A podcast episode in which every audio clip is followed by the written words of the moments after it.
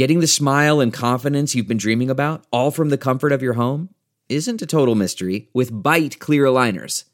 Just don't be surprised if all your friends start asking, What's your secret? Begin by ordering your at home impression kit today for only $14.95. Byte clear aligners are doctor directed and delivered to your door. Treatment costs thousands less than braces, plus, they offer flexible financing, accept eligible insurance, and you can pay with your HSA FSA. Get 80% off your impression kit when you use code WONDERY at Byte.com. That's B-Y-T-E dot com. Start your confidence journey today with Byte. The shady labor practices underpinning Shein's global fashion empire. The Chinese startup has won over Western shoppers by churning out trending styles at ultra low prices. But at what cost? Published in sixth tone. Written by Wu Peiyue.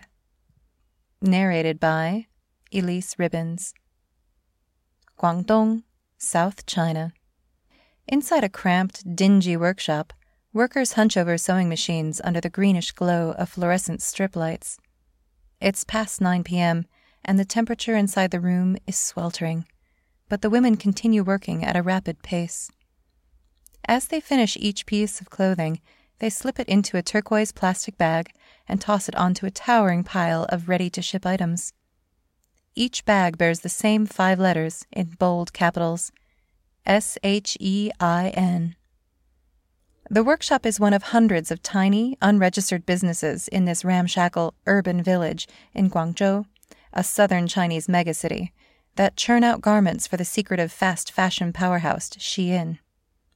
The e commerce platform has become a favorite of Gen Z shoppers in the West by offering thousands of new styles a week at ultra low prices. It's now valued at an estimated 15 billion US dollars and recently overtook H&M and Zara as the United States' top-selling fast fashion retailer. But a sixth tone investigation has found that Shein uses a range of troubling practices to ensure it can produce clothes quicker and cheaper than the competition tactics that leave thousands of Chinese workers vulnerable to exploitation. In July, Sixth Tone traveled to Guangzhou, Shein's main production base in China, and spoke with dozens of workers, factory bosses, and workshop owners involved with the company's supply chain. While the sampling only covered a limited part of Shein's sprawling Chinese supply network, this reporting uncovered a consistent pattern of loose oversight and poor working conditions. Many of Shein's manufacturing suppliers cut costs by subcontracting orders to small workshops located inside rundown, handshake buildings. Residential blocks so densely packed together, locals joke that neighbors in different towers can almost touch each other. These workshops frequently flout Chinese labor laws and are considered a fire risk, local factory owners and labor experts told Sixth Tone. Many are illegal businesses and have no formal contract with Shein making it difficult for the company to verify whether workers are well treated. At a major Shein logistics center, meanwhile, warehouse staff said they struggle to cope with the intense work, which can involve walking dozens of kilometers a shift with few rest breaks. Shein recruits many of the order pickers via dispatch agencies, a controversial practice in China that can prevent workers from defending their rights, staff at the center told Sixth Tone. Though Shein is far from alone in using such practices, Experts told Sixth Tone that the company's aggressive business model, and especially its use of an opaque network of subcontractors, is undermining efforts to improve labor conditions in China's fast fashion industry. It's a step backward in terms of the protection of workers' rights, said Huang Yan, a professor at the South China University of Technology in Guangzhou, whose research focuses on labor conditions in China.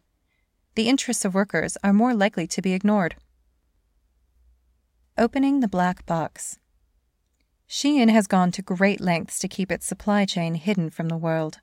Despite its spectacular success, the company has a reputation for extreme secrecy, leading one investor to dub it China's most mysterious billion dollar company.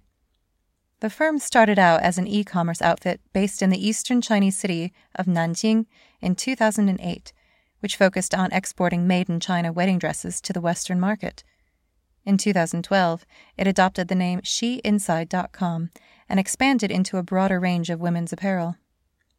The turning point for the company came three years later when its founder, Xu Yangtian, decided to reinvent the business as a fast fashion brand. He shortened the company name to Shein and shifted its headquarters from Nanjing to Guangzhou, China's leading clothing manufacturing hub.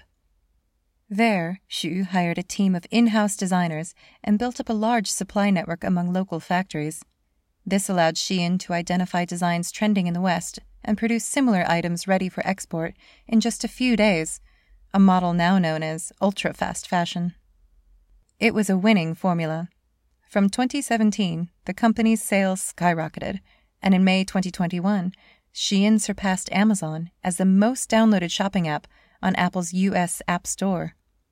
Yet Shein has refused to disclose how it sources the clothes on its platform. Unlike other global fast fashion brands, which have gradually become more transparent about their supply chains in recent years, the Chinese company, in the words of one domestic media outlet, remains a black box. In July, Reuters reported that Shein had failed to make public disclosures about labor conditions in its supply chain, which are required by law in the United Kingdom. The latest Fashion Transparency Index report, compiled by the nonprofit Fashion Revolution, gave Shein a total score of 1 out of 100, above brands such as Tom Ford and Quiksilver, but far below the likes of H&M, Gap, and Nike. On supply chain traceability, the Chinese company was among the companies to score 0. The company is so determined to maintain a low profile it has even on several occasions ordered staff members to delete social media posts celebrating Shein's success, a company insider, who requested anonymity as he wasn't authorized to speak with media, told Sixth Tone. The firm's lack of transparency, however, has attracted unwanted media attention in recent months, with many questioning whether Shein's low prices are sustainable while maintaining high ethical standards. Into the urban villages. In Guangzhou, it quickly became clear that even Shein sometimes isn't sure exactly where its outfits are made. After over a dozen failed attempts to convince Shein suppliers to discuss their relationships with the company, Sixth Tone traveled to an unregistered factory in a dilapidated industrial area on the outskirts of Guangzhou. Inside, the factory's owner, surnamed Chen, confirmed that he manufactured garments for Shein, but said he didn't deal with the company directly. Instead, he received orders via another factory. Like most of the people Sixth Tone spoke with in Guangzhou, Chen referred to Shein as Zoetop Business Company Limited, a Hong Kong registered company owned by Shein founder Xu Yangtian. There were times when Zoetop Business came to my friend with very urgent orders, said Chen. He had to seek help from his friends to deliver on time. When orders arrive, Chen said his staff often have to work 15 hour shifts to finish everything before the deadline. The lead times for Shein orders are normally just seven days, whereas other clients usually allow two weeks, he added. Chen signed no contract with his friend, let alone with Shein. He gets paid by his friend once he has received payment from Shein, he said. Chen refused to provide more information about the factory that subcontracts orders to him. Why don't you go to South Village? And Tangbu West Village, Chen said. Almost all the factories there work for Zoetop Business. South Village and Tangbu West Village are both urban villages, crowded neighborhoods that sprang up during the height of China's economic boom when millions of migrant workers flooded into Guangzhou to work in the city's rapidly expanding manufacturing sector. Each area is a labyrinth of narrow lanes lined with high rise handshake buildings of various shapes and sizes many of them constructed by local residents without government permission. The first floors of these residential blocks are often rented to small garment manufacturers, which process orders in full view of passers by. Now, many of these workshops are making outfits for Shein. When Sixth Tone visited the villages, workers inside dozens of street side businesses could be seen sewing garments amid piles of plastic bags bearing the Shein logo. But like Chen, the workshops often have no contract or even direct contact with the company.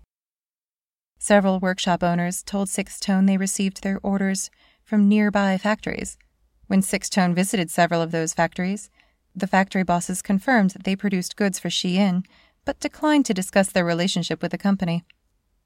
Shein called us recently and reiterated that we shouldn't share any company information with outsiders, as a lot of the business spies are out there trying to copy Shein, one factory owner said. This casual subcontracting of orders happens regularly within Shein's supply chain, and the company appears to have only a limited level of control over the process. A supply chain analyst at Shein, who requested anonymity as he wasn't authorized to speak with media, told Sixth Tone the firm is trying to collect more information about its subcontractors and conduct inspections on safety and labor conditions in their facilities. The company isn't against subcontracting, the analyst said. For example, we know that some of our suppliers in Guangzhou subcontract a large part of their orders to their friends and relatives in Guangxi province, as the labor costs there are much lower. We are trying to gain greater control over those factories. Yet, Shein's network of subcontractors continues to expand. Its suppliers are increasingly subcontracting orders to lower wage parts of China, such as the eastern Jiangxi province, according to the Shein analyst. The network even extends as far as Liaoning province in northeast China, he added.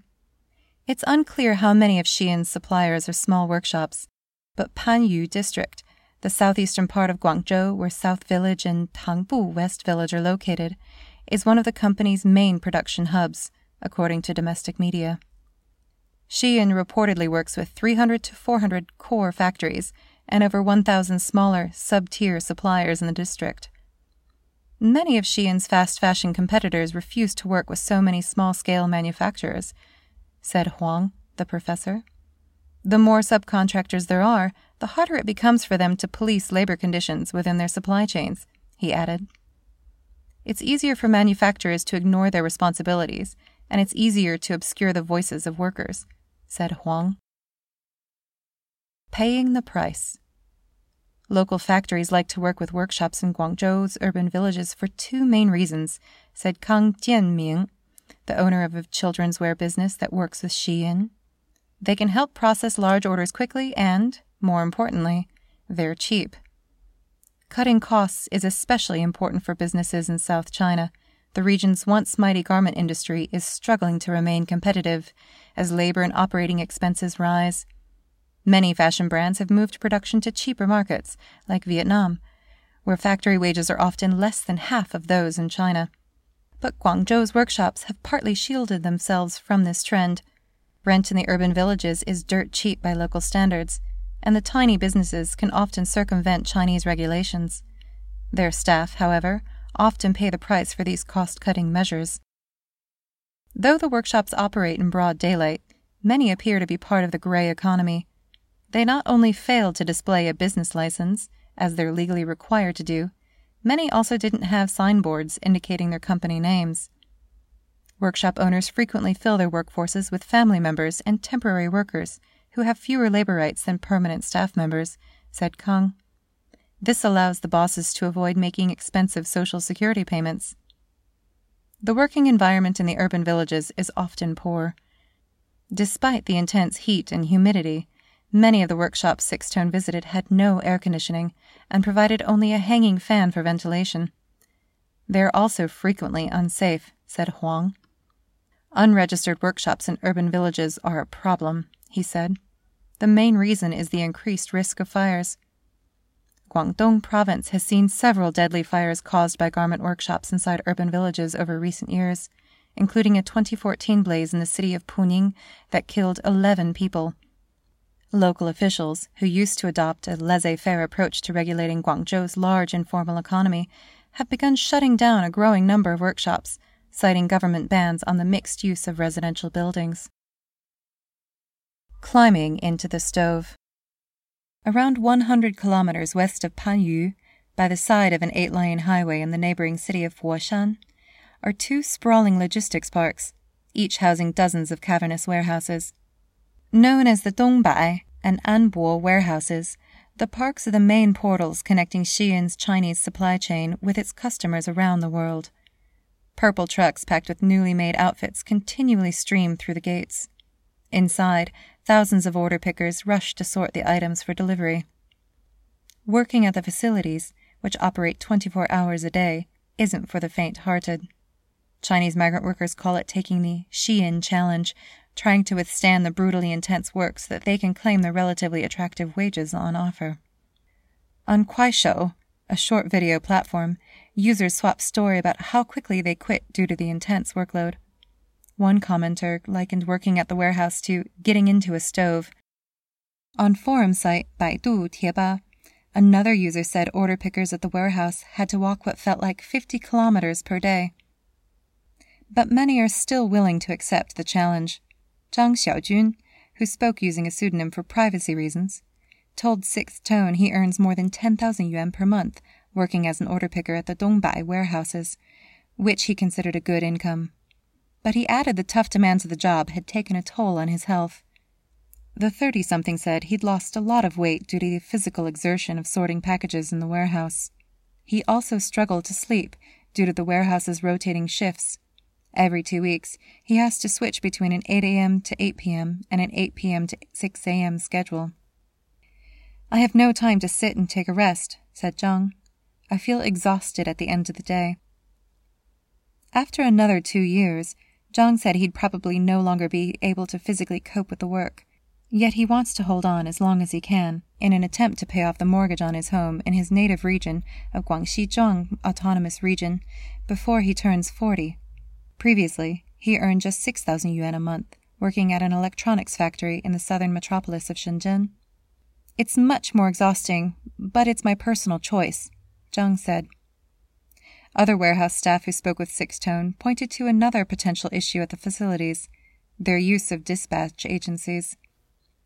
When Sixth Tone arrived at the Dongbai warehouses, two young women from the eastern Anhui province were carrying their luggage to the staff dormitory. They said they had been hired to work as order pickers at the warehouse just a few days previously. The pair, who were both still in their teens, had got the jobs via a recruitment agent who had advertised the role on 58.com, a Craigslist like classified ads platform. They had no previous warehouse working experience, but were attracted by the promised salary and a low entry threshold.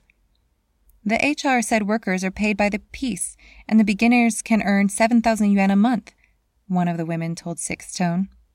We want to give it a try. Shein appears to rely extensively on agents to staff the warehouses, according to a manager at the Dongbai facility, who requested anonymity as he'd signed a confidentiality agreement with the company. Shein stopped directly recruiting workers for its logistics centers two years ago and now uses dozens of dispatch agencies to hire new staff. Labor dispatching has become common in China as it enables employers to outsource responsibility for processing employees' wages, income tax, benefits, and social security payments. But many in China oppose the practice, as dispatch agencies are associated with a host of labor problems. The biggest problem with dispatch companies is that they don't pay the promised wages at the agreed time. Li Qiang, a labor rights expert, told Sixth Tone. However, the dispatching agencies are sometimes too small to be held accountable, which makes it more difficult for workers to defend their rights. It also helps manufacturers and large companies minimize their legal responsibilities. When labor problems arise, they are directed to dispatching agencies. On Baidu Tieba and Kuaishou, several users have posted comments below re- recruitment ads for Shein's logistics centers, warning that some agencies don't pay the promised salaries to workers. However, Sixth Tone wasn't able to verify how extensive disagreements over wages are inside the facilities. Several calls to the Sanshui Labor Security Supervision and Law Enforcement Bureau, the local body that supervises the warehouses, went unanswered. For Huang, Shein's ultra fast fashion strategy, with its unpredictable order volume and pressure for extreme delivery turnarounds, provides incentives for companies across the fashion supply chain to make use of labor dispatching. The turbulent market conditions force every section of the supply chain to rely on temporary workers resulting in a lot of chaos in order subcontracting and labor dispatching, said Huang. Chinese labor laws state that dispatch workers cannot account for more than 10% of a company's total workforce. However, many companies, including Foxconn, a major supplier to Apple, have been accused of exceeding this limit at its Chinese facilities. It's unclear whether Shein violates the quota. Sixth Tone sent multiple requests to Shein for comment on its use of dispatch agencies and other issues raised in this article. The company had not responded by the time of publication.